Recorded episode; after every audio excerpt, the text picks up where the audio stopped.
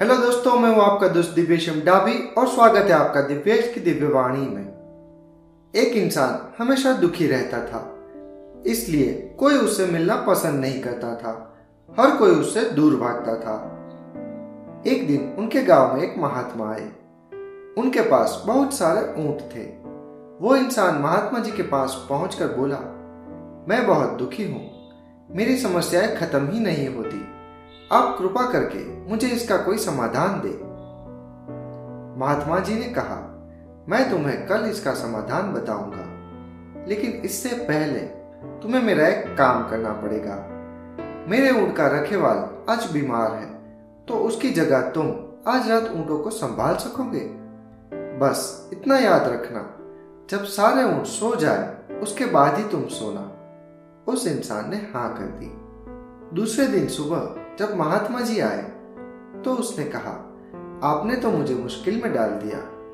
जब एक ऊँट सोता तो दूसरा उठकर खड़ा हो जाता। जब वो सोता तो कोई और खड़ा हो जाता।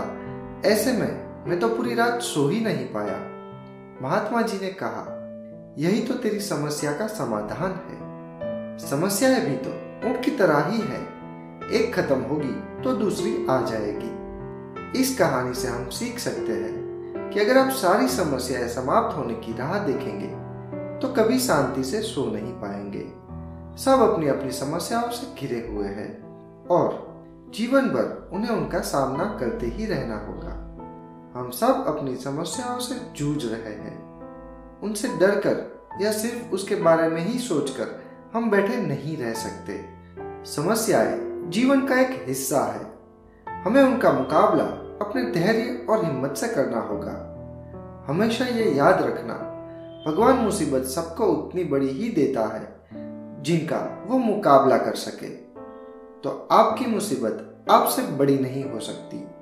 तो उठिए, तैयार हो जाइए अपनी समस्याओं का सामना करने के लिए। ज़िंदगी आपका इंतज़ार कर रही है।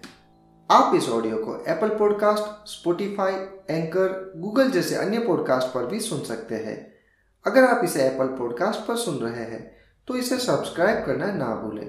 अपना रिव्यू और स्टार रेटिंग ज़रूर दें। आशा करता हूँ कि आपको यह ऑडियो अच्छा लगा होगा और आपके जीवन में बदलाव लाने में यह उपयोगी होगा।